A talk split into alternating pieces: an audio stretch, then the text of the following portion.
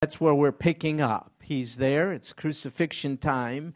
He probably at this time is beginning to grasp for air, uh, but he's still alive. He hasn't expired yet. And uh, with that as the context, would you take a look at chapter 23, verse 35? Chapter 23, verse 35.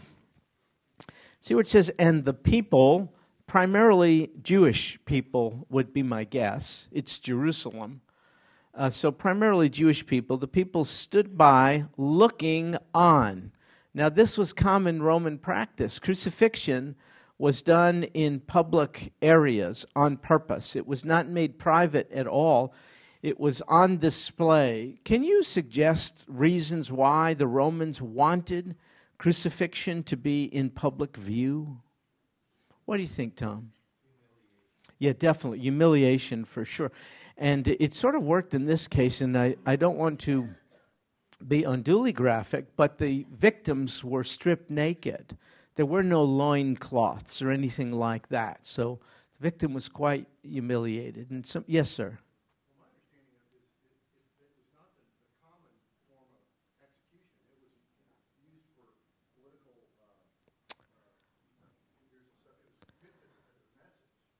You, you are right. You are absolutely right. It was meant as a deterrent. If you commit an act of sedition against Rome and the emperor, this will be your fate. You are correct. And remember, the Jewish religious leaders knew Pilate would be absolutely unconcerned with their internal religious fight. So they suggested he claimed to be king in contradistinction from Caesar. So this became a political crime, and as a deterrent to it, Rome said, Defy Rome, and this will be your fate. Yes, ma'am. No, no, it was, and that is an excellent point. We're going to see they're robbers in a specific kind of, of robbers. They probably committed armed robbery and murder.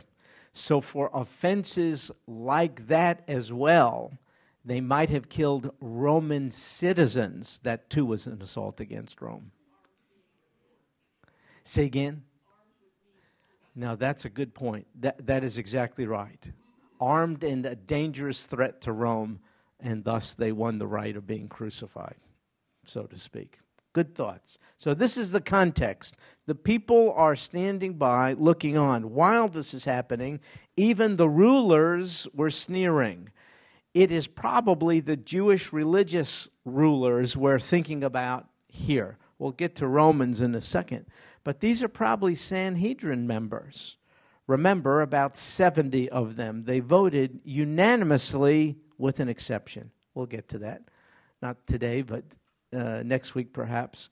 They voted to uh, send this Jesus to Pilate so that he could be condemned and executed. So the Jewish religious leaders at this point are sneering at him. In essence, they're having a conversation with themselves, specifically saying, He saved others, let him save himself. If this is the Christ, meaning Messiah, or anointed one, if this is the anointed one of God, his chosen one. You see, here's what the implication of their taunt was. It cannot be that this one would have God's favor because of the method uh, of death, because Torah, Torah are the first five books of the Bible, the holiest part of the Bible to Jews, because Moses gave it. Uh, Genesis, Exodus, Leviticus, Numbers, and Deuteronomy. Deuteronomy chapter 21, verse 23 says, Cursed is the one who dies in this manner. This is not the form of death you want. This would really indicate divine disfavor. In keeping with this, they say there's no way this one could be Messiah, anointed and chosen one of God. In fact, he bears evidence of having been rejected by God to die in such fashion. Uh, in keeping with this, Paul said this in Galatians chapter 3, verse 13.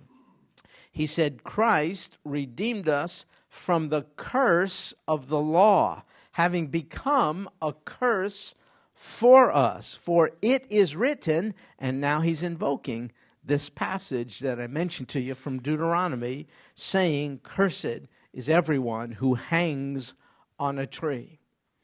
And so the Jewish religious leadership are saying, absolutely no way this is Messiah who has God's favor. Look at the manner of his death. He's cursed. They're sort of right.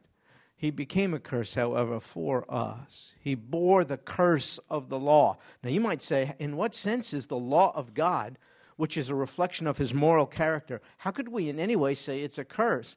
It is not a curse in and of itself. It becomes a curse if you think by it you will win God's favor. You won't.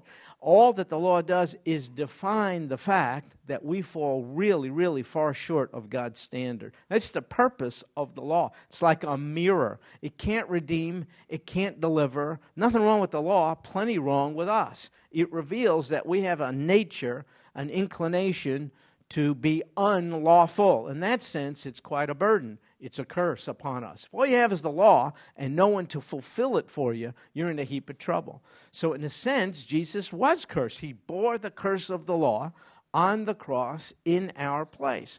So, the Jewish religious leaders, they really, really are missing the means by which God intends to save.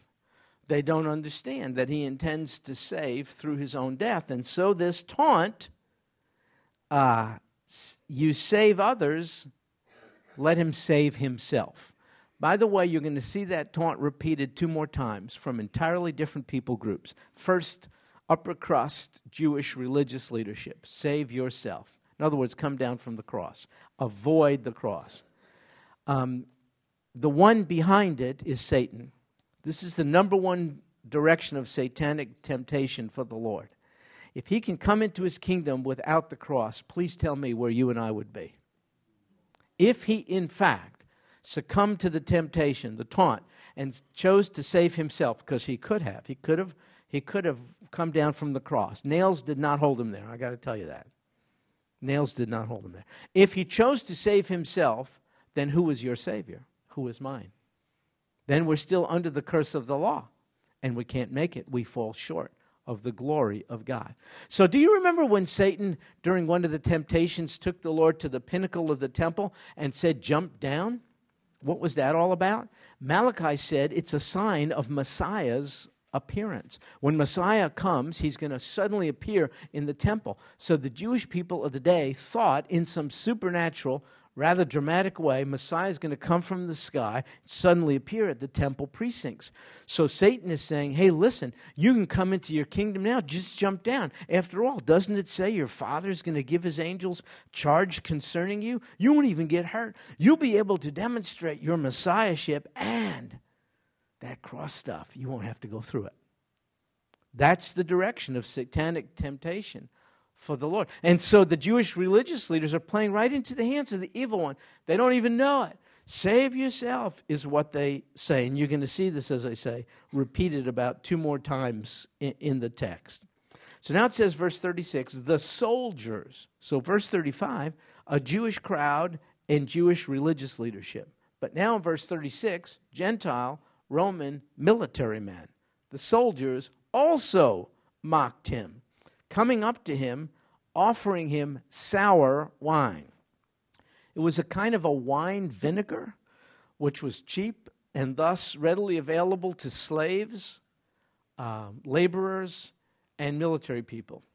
You could get high on it rather inexpensively. It was in plentiful supply to Roman soldiers. So they offer some to the Lord. Why? Why do you think they offered it? What'd you say, Maureen? Oh, I'm sorry, I didn't see you. well said. They wanted to, to sort of anesthetize his pain. Was it a humanitarian thing on their part? Were they sorry? Then why did they want to diminish the pain? Well, no, they liked the screaming actually. The Romans had this down, remember, to a science uh, crucifixion, uh, they wanted to elongate the suffering of the one on the cross. typically one crucified could hang up there for two to three days. That was not the case with the Lord. You, you, we'll see the timing after a while. But it wasn't a humanitarian effort. They wanted to sort of um, diminish his pain so as to elongate, ultimately, his time on the cross. This is just a deal. It became amusement, it became fun, it became almost a competition to keep the victim alive as long as possible before he dies a miserable death. That's sort of what was going on. Now, the, um, the Gospels tell us the Lord refused it. In, in fact, let me read to you Mark chapter 15, verse 23. So, this is Mark's parallel account. They tried to give him wine mixed with myrrh, but he did not take it. He did not take it. He refused the drink. Why? To demonstrate to us that on the cross, his pain in our place was alleviated by nothing. Undiminished agony. What does that prove? Well, it proves what it takes to die for sin, I'll tell you that. It proves what it takes to pay the debt owed God when we break his law. So it proves the holiness of God, but it also proves his undiminished, intense love for us. It's extraordinary. Undiminished, unalleviated pain in your place and mine. He showed us he is willing to suffer absolutely whatever it would take to win us to himself, now freed from sin and adopted into his family. It's extraordinary. Absolutely extraordinary. So he refused the drink so as to demonstrate undiminished suffering. And you look at all this and you say, wait, just this is just crazy. Look at all that's going on. The Jews are calling the shots, the Romans are calling the shots. Look what they're doing to him. It's not true. You realize that every aspect of uh, this was predicted and prophesied and foretold centuries before. You have to realize that even now, at the cross, even on the cross, the suffering and dying one is fully in control. He's, he's divine, He is God. Nothing is being done to him that he didn't announce beforehand and permit, which even accentuates the extent of his love and commitment to us. It wasn't on impulse. He didn't wake up one day and say, I feel good today. I feel good about you. No, no, no. He knew his lot in life would be born to die. He saw it coming because the scriptures that spoke about it, those are his words. So, for instance, let me just read you a smattering of phrases from one psalm, Psalm 22. Listen. But I am a worm. David wrote it, but the ultimate fulfillment is in David's greater king, King Jesus. I am a worm, not a man, a reproach of men, and despised by the people. All who see me sneer at me. It's just what's happening. They separate with the lip. They wag the head, saying, Commit yourself to the Lord. Let him deliver you. Let him rescue him, because he delights in him. I'm poured out like water. All my bones are out of joint. My strength is dried up like a potsherd, and my tongue cleaves to my jaws. That's intense thirst. That is one of the symptoms. That's what happens to one being crucified intense thirst. A band of evildoers has encompassed me. There's the crowd all around, gaping, gawking, sneering, mocking. They pierced my hands and feet. That's rather remarkable because it was uh, announced at a time when death by crucifixion was not yet even in existence.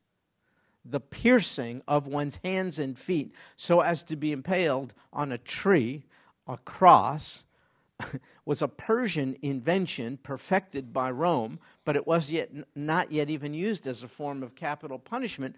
But Psalm 22 foreshadows it before it even was.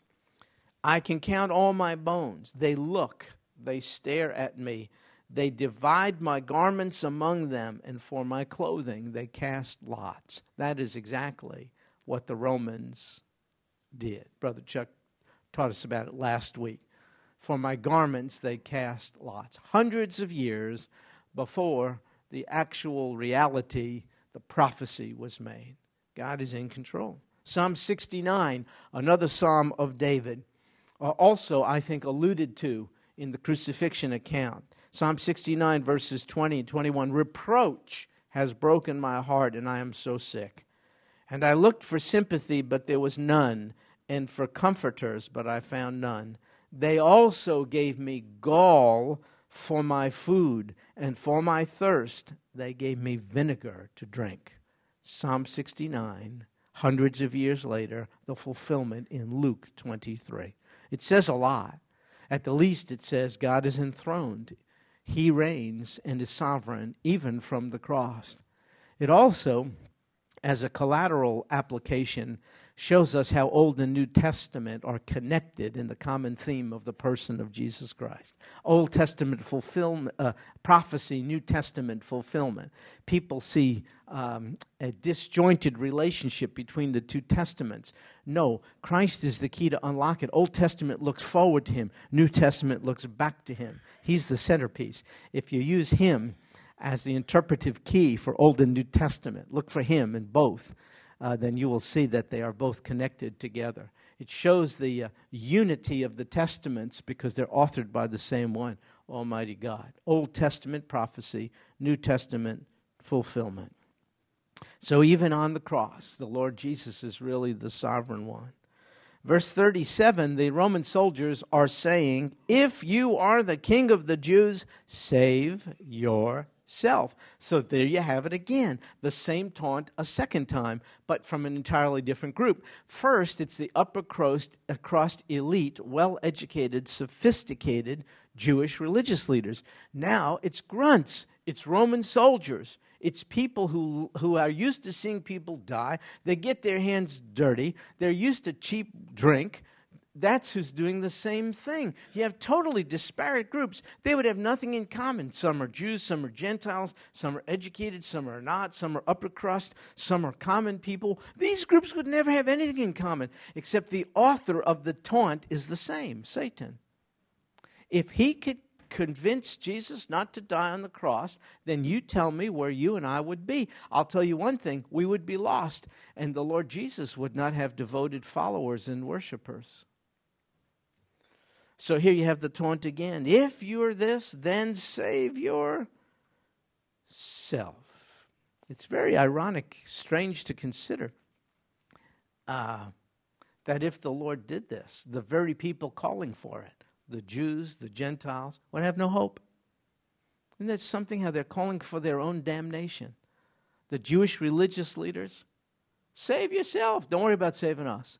The Roman soldiers, save yourself if you're so hot. Don't worry about saving us. If he said, okay, they would have called upon him to do something that would have resulted in their eternal damnation. We don't even know what we're asking for, do we? But he stayed on the cross. The nails did not keep him there. His love for lost people like you and I, like those Jews and those Romans, that's what kept him on the cross. So, verse 38 there was also an inscription above him. This is not unusual. The Romans did this. It was a, a short epithet describing the crime, uh, justifying this person's execution. It was called the titulus, a Latin term, titulus. And we know specifically what was on this one because it was mandated to read this way by Pilate. It says, This is the king of the Jews. That's what it read. Pilate said, Put this, this is his crime. You say, how's that a crime? It was a political assault on the king of Rome, Caesar. That's the deal.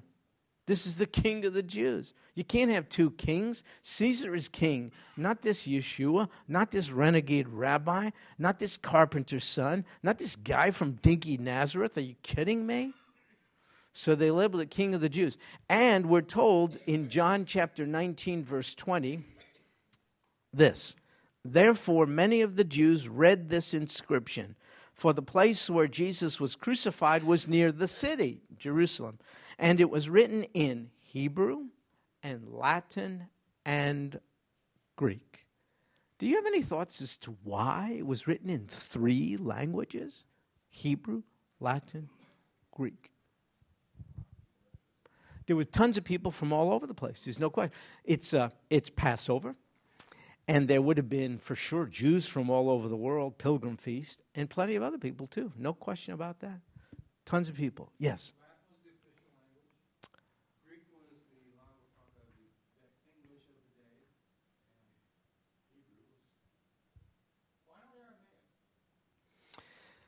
Now, Tom, here's the deal. You cannot answer a question with a question. Do you understand this? I ask the questions. No. um, and Tom is on to it. He's right. Latin was, um, you know, it was the language of the upper crust, the intelligentsia, the academicians. It still is today, right? Latin. When you're going through a PhD program, they're going to make you study Latin. It's the way it is. It's not the stuff that average one of us needs to know. This is, you know, this is hot shots, ivory tower people, Latin, Latin. Sophisticated academicians, Latin. Greek, it was called Koine Greek, which simply meant common, not sophisticated Greek. There's another brand of Greek. You write poetry in it and stuff. Koine Greek was the language of the, per, the country person, the, just the normal, you know, blue collar fisherman from Galilee spoke, um, spoke Koine Greek and it was a very, very widespread language, and it was a language of the Roman Empire. Everybody spoke it. Slaves spoke it. Masters spoke it. All the rest. And, and then Hebrew, Jews. So, so, so you have Greek speaking Jews and Gentiles, you got Hebrew speaking Jews, you got Latin. Here's the deal the ramifications of the crucifixion of Jesus Christ and that which he was accused of are universal. I mean, he's being executed for a crime which is essentially true. It is who he, who he is. He's king of the Jews. And the ramification is really, really great. So, regardless of your strata in society, slave or free, Jew or Gentile, uh, wealthy or not, this, this is of great universal significance, what we're reading about. The death of the one who came to be king of the Jews. By the way, that he is king of the Jews doesn't mean he can't be the king of other people as well. He started out as king of the Jews, using them as a vehicle of his grace. The Jews, entrusted with much privilege, demonstrate the grace of God. But he didn't want his grace to stop with the Jews. He actually wanted it to go from them to the world. My people failed. They my people have turned their backs on their own Messiah, but that didn't limit him. Therefore, the gospel has gone forth with great intensity to non Jews, but that doesn't mean he ceases to be king of the Jews. In fact, Romans 11 says, Note the gospel went to Gentiles so as to make the Jews jealous. So he's not through with them. Be careful. He died under the accusation of being king of the Jews. Now you have the world who would like to erase that, by the way, and suggest that he's through with the Jews. It's happening politically, theologically, and militarily as well. This is a most interesting day. Most interesting day. So uh, uh, he's impaled on a cross, and this is the charge. He's king of the Jews. In verse 39, one of the criminals who were hanged there was hurling abuse at him, saying, uh, Are you not the Christ? Save yourself and us. This is the third time, same taunt. Think of the disparate groups Jewish religious leaders, Roman soldiers, and now a condemned criminal. Even he hurls this abuse, this taunt against the Lord. Folks, I got to tell you something. Um, there's nobody who has been more scorned and unjustly treated and verbally abused and dismissed and degraded. Nobody but the Son of God. Think about it. It could help you, it could help me not to be so thin skinned when someone steps on your toes. This is the day of I have my rights, don't offend me, be careful what you say. And we ought to. We ought to treat each other with dignity. I understand that. But we're going to slip. So what? Look what he endured. You talk about an offense. You talk about a verbal insult for crying out loud. the least likely, the most innocent one, suffered the greatest abuse. We could suffer a little injustice, injustice. It wouldn't hurt, right? Even here. Okay, so somebody, a fellow Christian, offends you. It's not enough reason to stay away. Come on. You talk about the offended one. Oh my goodness. What wounds we suffer really pale in comparison to the insult and mockery and taunts he was suffering. So again, Satan is behind this. You get three different people groups, but they're hurling the same taunt. Save yourself. Save yourself. Even though, even a criminal, the criminal says, if you're, if you're the Savior, save yourself. Oh, and by the way, while you're at it, us too. Save us too. That's what he says. The irony here is that's the very thing the Lord is willing and able to do. That's what he came to do, to save. But there's a prerequisite. The one needing saving has to ask for it, has to desire it. This one didn't, apparently. But it appears that another, a very unlikely one, did have a desire to receive what this Jesus was willing to offer. So look at it, verse 40. But the other, so now we get the impression there are two criminals there. Can you imagine this? This conversation is going on while they're impaled on a cross. The other answered and rebuking him, rebuking the other. So here, the Lord, you'll see in a second, the Lord is being uh, crucified in the middle. One of these robbers is on his right, one on the left. So if this one in verse 40 is rebuking the other, that means he has to call across the Lord who's in the middle, right? He has to dialogue with the one on the other side of the Lord. One's on one side, one's on the other. This one yells to the other one, Do you not even fear God? since you are under the same sentence of condemnation. He is just overwhelmed at this time that this close to death, this one shows no interest in repentance of any kind. He's not reckoning on his life after death situation whatsoever, is absolutely unconcerned about his eternity and any accountability he might have to Almighty God subsequent to death. And he is saying, You're kidding me. You would think all this, which is justifiably your due, would have softened your heart. Instead, it is hardening it. You are more scornful than ever before. Interesting. Now, Matthew 27, again, a parallel account, says this about this in verse 38 At that time, two robbers were crucified with him, one on the right, one on the left. And then Matthew says in verse 44 the robbers who had been crucified with him were also insulting him with the same words. Matthew is telling us both of these guys hurled abuse upon the Lord. So, you know what it appears happened? One of them changed his mind.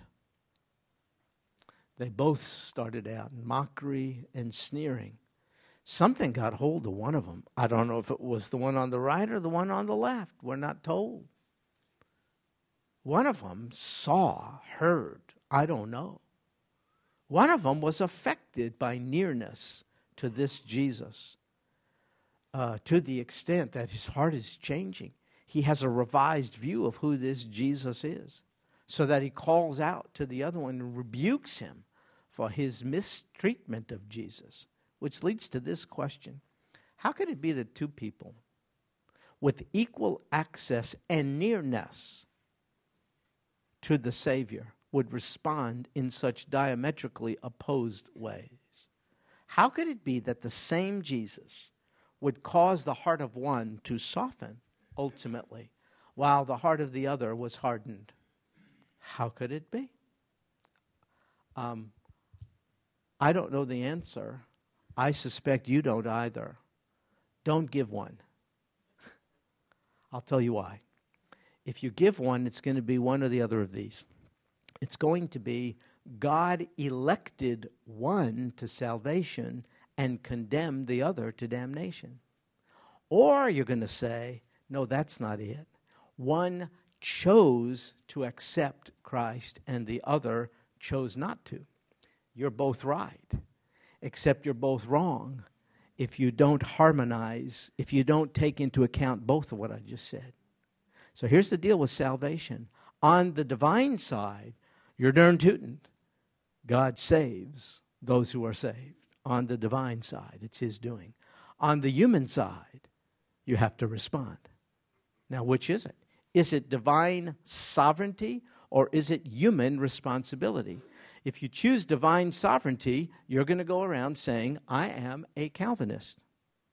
If you choose human responsibility, you're going to go around and saying, I am an Arminian, named after a man named Jacob Arminius. And in the church, in Baptist churches today, we are now seeing splits and divisions over which of those schools of thoughts do you embrace? Are you a Calvinist or an Arminian? I'm asked that probably three times a week now, and I'll tell you my answer. yeah, yes is a good answer. I say, uh, I refuse to be identified with a labeled school of theology, both of which are just overlays on Scripture. Why don't you just discuss the, ma- the issue of salvation with me? Here's the matter of salvation. I don't know how it works, and I'm perfectly comfortable. I love what Paul said. How unsearchable, how unfathomable is the mind and wisdom of God. The image is of a well, the bottom of which you can never get to. I am thrilled that my Father is so wise and smart, he can harmonize these two things. I cannot. I am just thrilled that, sure, on the one side, he has to save people because we're dead apart from his work, spiritually dead. He has to open our eyes so that we could respond. On the other hand, I'm thrilled the scriptures speak just as much about the importance of responding to the gospel message. How do they work together? I don't know. Look, I don't know how in a military barracks, September 5th, 1973. I keep saying this because to me it was like yesterday. I don't know how, after having heard the gospel a few days before, but not for the first time. I mean, this is America. I know who Jesus is. I know who Billy Graham is. He's the guy I used to turn off as quick as I could when he was on TV. I know what the cross is all about. I know what church is. What, you mean? I mean, I'm not. I, this is America, right? We, you, people wear crosses and, you know, do Christmas stuff and all the rest. It's not like, oh, I never heard of Jesus. Come on. Why is it on September 5th, 1973? Why is it? I said, oh, God, you got to forgive me. I have sinned. I owe you. I can't pay. I'm a lawbreaker. I don't have any excuses. I can't blame it on my parents, on my background, or anything. I break the law because I'm a lawbreaker. What am I going to do? I'm a mess. You made me. I live like you're not there. You got to forgive me. I think it's possible because you went through hell so that I don't have to. Excuse me, but that's, that's what I was saying at the time. So, would you come into my life? I don't even know what I'm saying. That's what I remember saying. I don't even know what I'm talking about. I don't have all these fancy concepts. Would you just come into my life, forgive me, change me like crazy because I'm a mess? Boom, September 5th, 1973. Why? How? And why me and not the guy in the barracks room next to me? Well, if I opt to, on the divine side of salvation, I say because I was elected to salvation and the other guy was not. If that's all I know, the divine side. Or if I opt only for the human side, I say because I was smart enough to choose Jesus and the guy next to me is stupid. I didn't do anything. So I'm 63 years old. I've been a Christian since 1973. I still don't know how I was saved, and I'm proud of it. And I said that one time, and some lady really freaked out. You're like a minister in the church. You're like a man of the cloth. You don't know how you got saved? Yeah, yeah, yeah. I'm, I think she misunderstood what I was saying. I don't understand the miracle of salvation. I don't understand. Listen, I was at lunch the other day with a man introduced to me by someone in this church. He does not know the Lord. And I went to lunch with him, and he allowed me to share my testimony. He didn't ask for testimony. He said, How does a Jewish guy like you end up in a church? That's what he said. So I just took that to be, I'm going for it. So, and he was quite open. He was respectful. We actually have developed a friendship. We've gotten together since then. But at that point, what I was sharing evoked no response. I could get not even an argument. An argument is a good thing. That means the person's being stirred up. I got, oh, that's nice. I'm happy for you.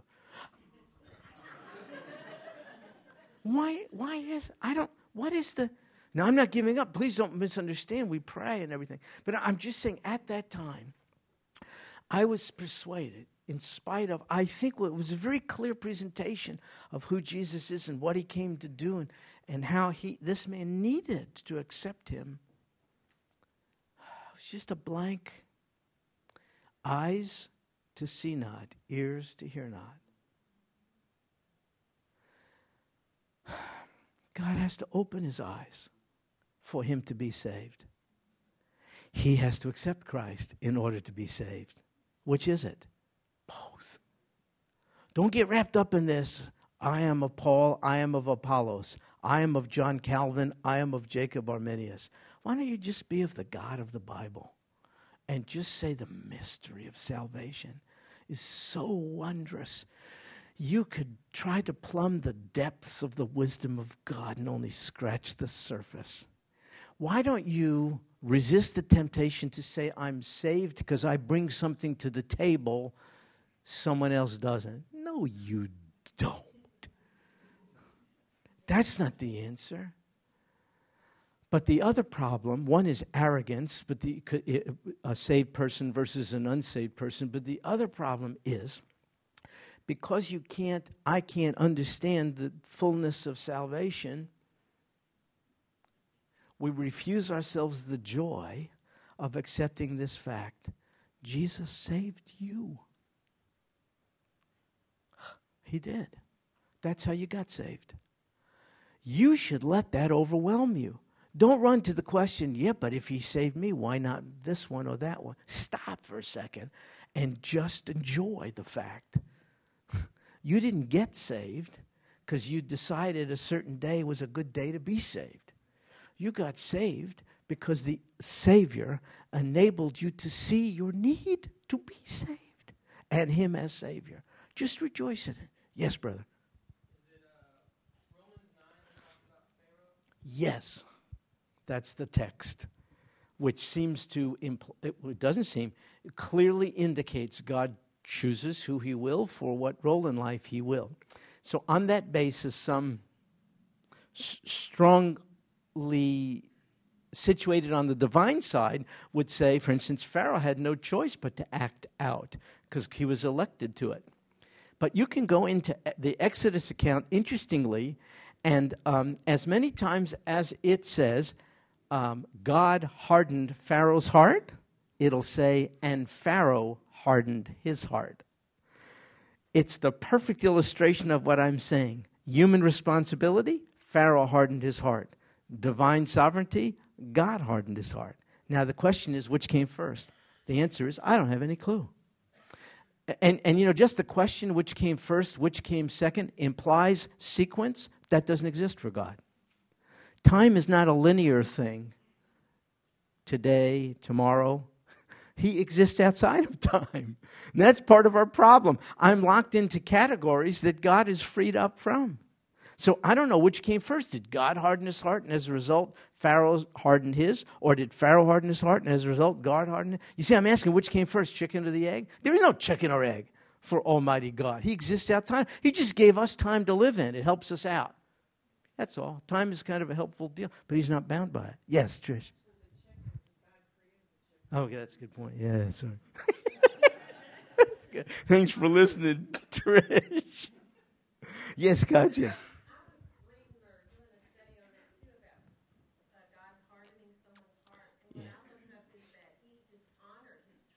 Yeah, that's a good point. Yes. He knew he's omniscient. He knows the future from the beginning. He saw that Pharaoh would make this choice. Some people call it judicial hardening. That's good. I really like that explanation. You know what I really enjoy though as I as I get older and walk the Lord more? I really love to say, oh, God, I have no idea how all this works. I, I, I am just so delighted to be a kid and to just trust you. I'm so thrilled. I got enough to know what's going on. I just don't, I am so thrilled that I can't make sense of all of these things that are like no problem for you. Man, you must be like really the all wise God. Why can't we just rest with that instead of forcing an explanation by embracing one school of thought uh, as uh, to the opposition to the other? And churches are splitting over this. That's the stupid thing about it. For crying out loud. Well, okay, here. Uh, yes, Tom. Yeah, he's wonderful. I do too. Yeah, Tom, that's the point. You make such a good point. Why split over something? Well, here's the deal. I think we're so proud, we, we, refuse to admit we don't understand. So we're forcing a human explanation by choosing a school of thought. I, I had a young guy come up to me forgive me for my arrogance, a young whippersnapper who knows Zippo. He took two courses in seminary and he's ready to go for the, my theological throat. And he wants me to tell him how many points of Calvinism of the five I'm into. John Calvin would have punched him in the face. You kidding me? Let alone. And I'm thinking, you don't even know what you're talking about. You heard some formularized kind of a deal, and you're trying to pin me on it so you can justify whether you're going to listen to me from now on or not. I got to have the right number of five points of Calvin. I said, if you want to discuss scripture with me, that's fine. But I am no worshiper of John Calvin, Martin Luther, Jacob Arminius, uh, John Morgan, or anything else. That's the deal. These are vehicles and vessels God uses by God, but you make recourse to the Word of God, not for some God. You know, Luther would freak out if he knew there would be Lutherans. the reformers reformed us away from all this stuff to get back to the simplicity and purity of devotion to Christ. And now we're building whole schools of thoughts that we divide. And Tom, in this day when we Christians need each other more than ever, we're dividing like crazy. Are you kidding me? You're absolutely. Hey, listen, what is so hard to say, hey, I don't see it your way? I disagree. So what? Can't we still hang out? So what? He who has the Son has the life. He who does not have the Son shall not see life. That's how God divides humanity. I'm not sure we have permission to divide it further, especially in this day. Yeah, Trish? Sorry, no, no, go ahead. Oh. Yes.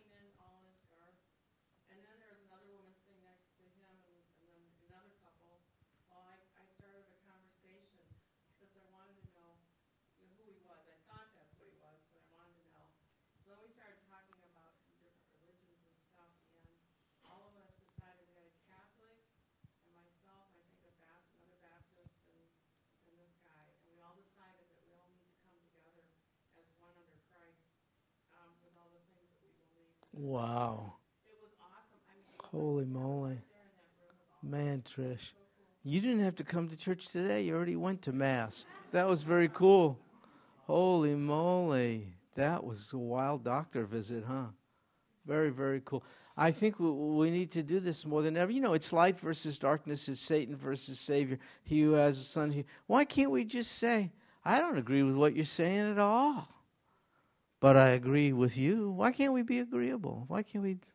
Why? See, that's what I'm saying. We're a little too thin-skinned. You know what I mean? Look at the, look at the offense the Lord took. What's the? We shouldn't offend each other so quickly with our theology. These things are a little bigger than us. Now, look, there are certain fundamentals. You know, I don't have anything in common with you if you minimize who Jesus said he was. What are we going to do?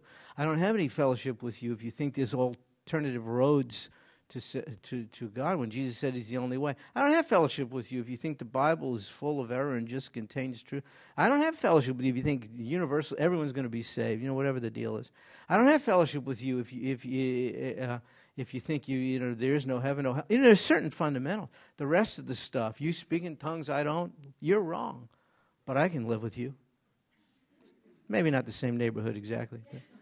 I mean, there's just stuff. I mean, what are you going to do? We're not going to get this all worked out. That doesn't mean you have to compromise your position. I study these issues like crazy. I just don't want to divide over them. That's all.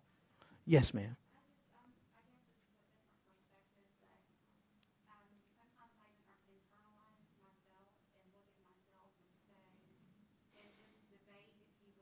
Yeah. Yeah. Well said. That is good. That is good.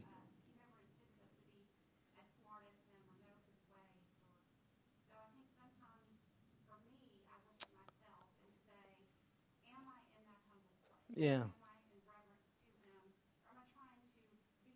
Yeah. Well, it's such a good call.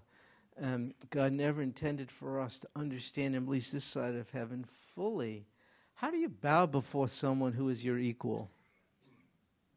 We worship Him because He can harmonize things we, we cannot harmonize. I love what you said. These things should lead us not to divide from one another, but to worship Almighty God all, all, all the more. Look how big He is. Look how great He is. That is such a good word. Thank you for, for sharing that. Okay, so one guy Interesting. One guy was hardened, the other guy was softened by the same Savior, the same message, the same access. Um, and you're going to see what happens in verse 41 next time uh, to the robber who, uh, whose heart was changed. We'll, we'll see about it. I don't want to get into it now because it's like there's a whole lot of stuff and we'll, we'll be too late. So we have a few minutes. What do you want to do? You want to argue? Yeah. You know, I must tell you this in my background, maybe it's a cultural deal. In, in my background, um, we, we can have like a family thing together and go at it. We don't hit each other or anything like that. But it's like hands are flying, you know, we, we just, we're not, we're not proper. We're not dignified. So it's like emotion in the air. Everyone's talking at exactly the same time. There's no such thing as one person talking. We don't pass food around the table like this. It's just, you know, there's like no rules. Just go. For, it's just one of these deals. And at the end, we hug and kiss one another and get back together the next time. It's really interesting.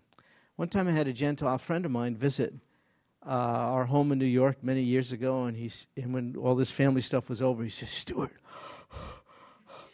I'm exhausted. Says, Do your family, do, do they usually hate each other like this? And, and uh, it was just a different culture. You know, I said, Oh, no, man, that's just a, it's a Semitic deal. I mean, we just, we don't get ulcers because we get it out. We, we, we give ulcers. I mean, just, we just get it out. It's not right or wrong. It's just the deal.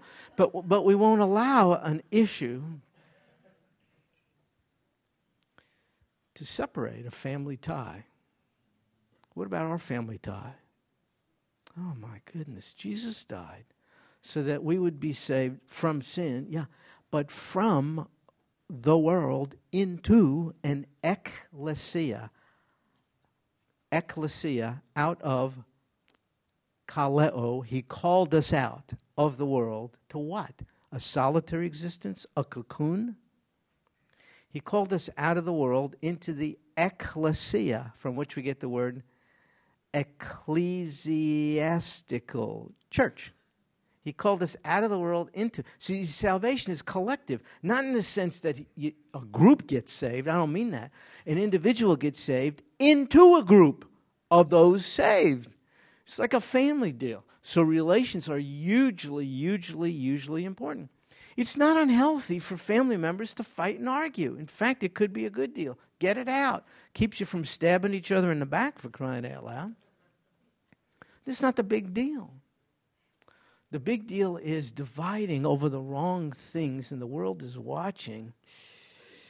Oh my goodness. And they're not seeing too much different than the way people do relationships, you know, out there.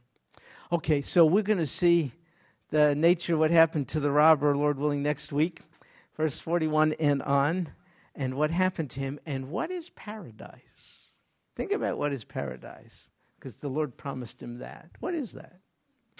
Lord Jesus, thank you for what you've done. Boy, that seemed a little empty. How do we thank you?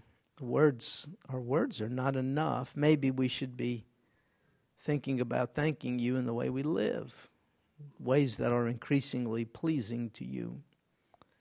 What you've done is is overwhelming. Look, there's a million things, Lord, we don't understand. How could you be God? Then you become man. To what extent? Did, I mean, you said you lay aside your divine prerogatives. How many? I mean, what? I don't.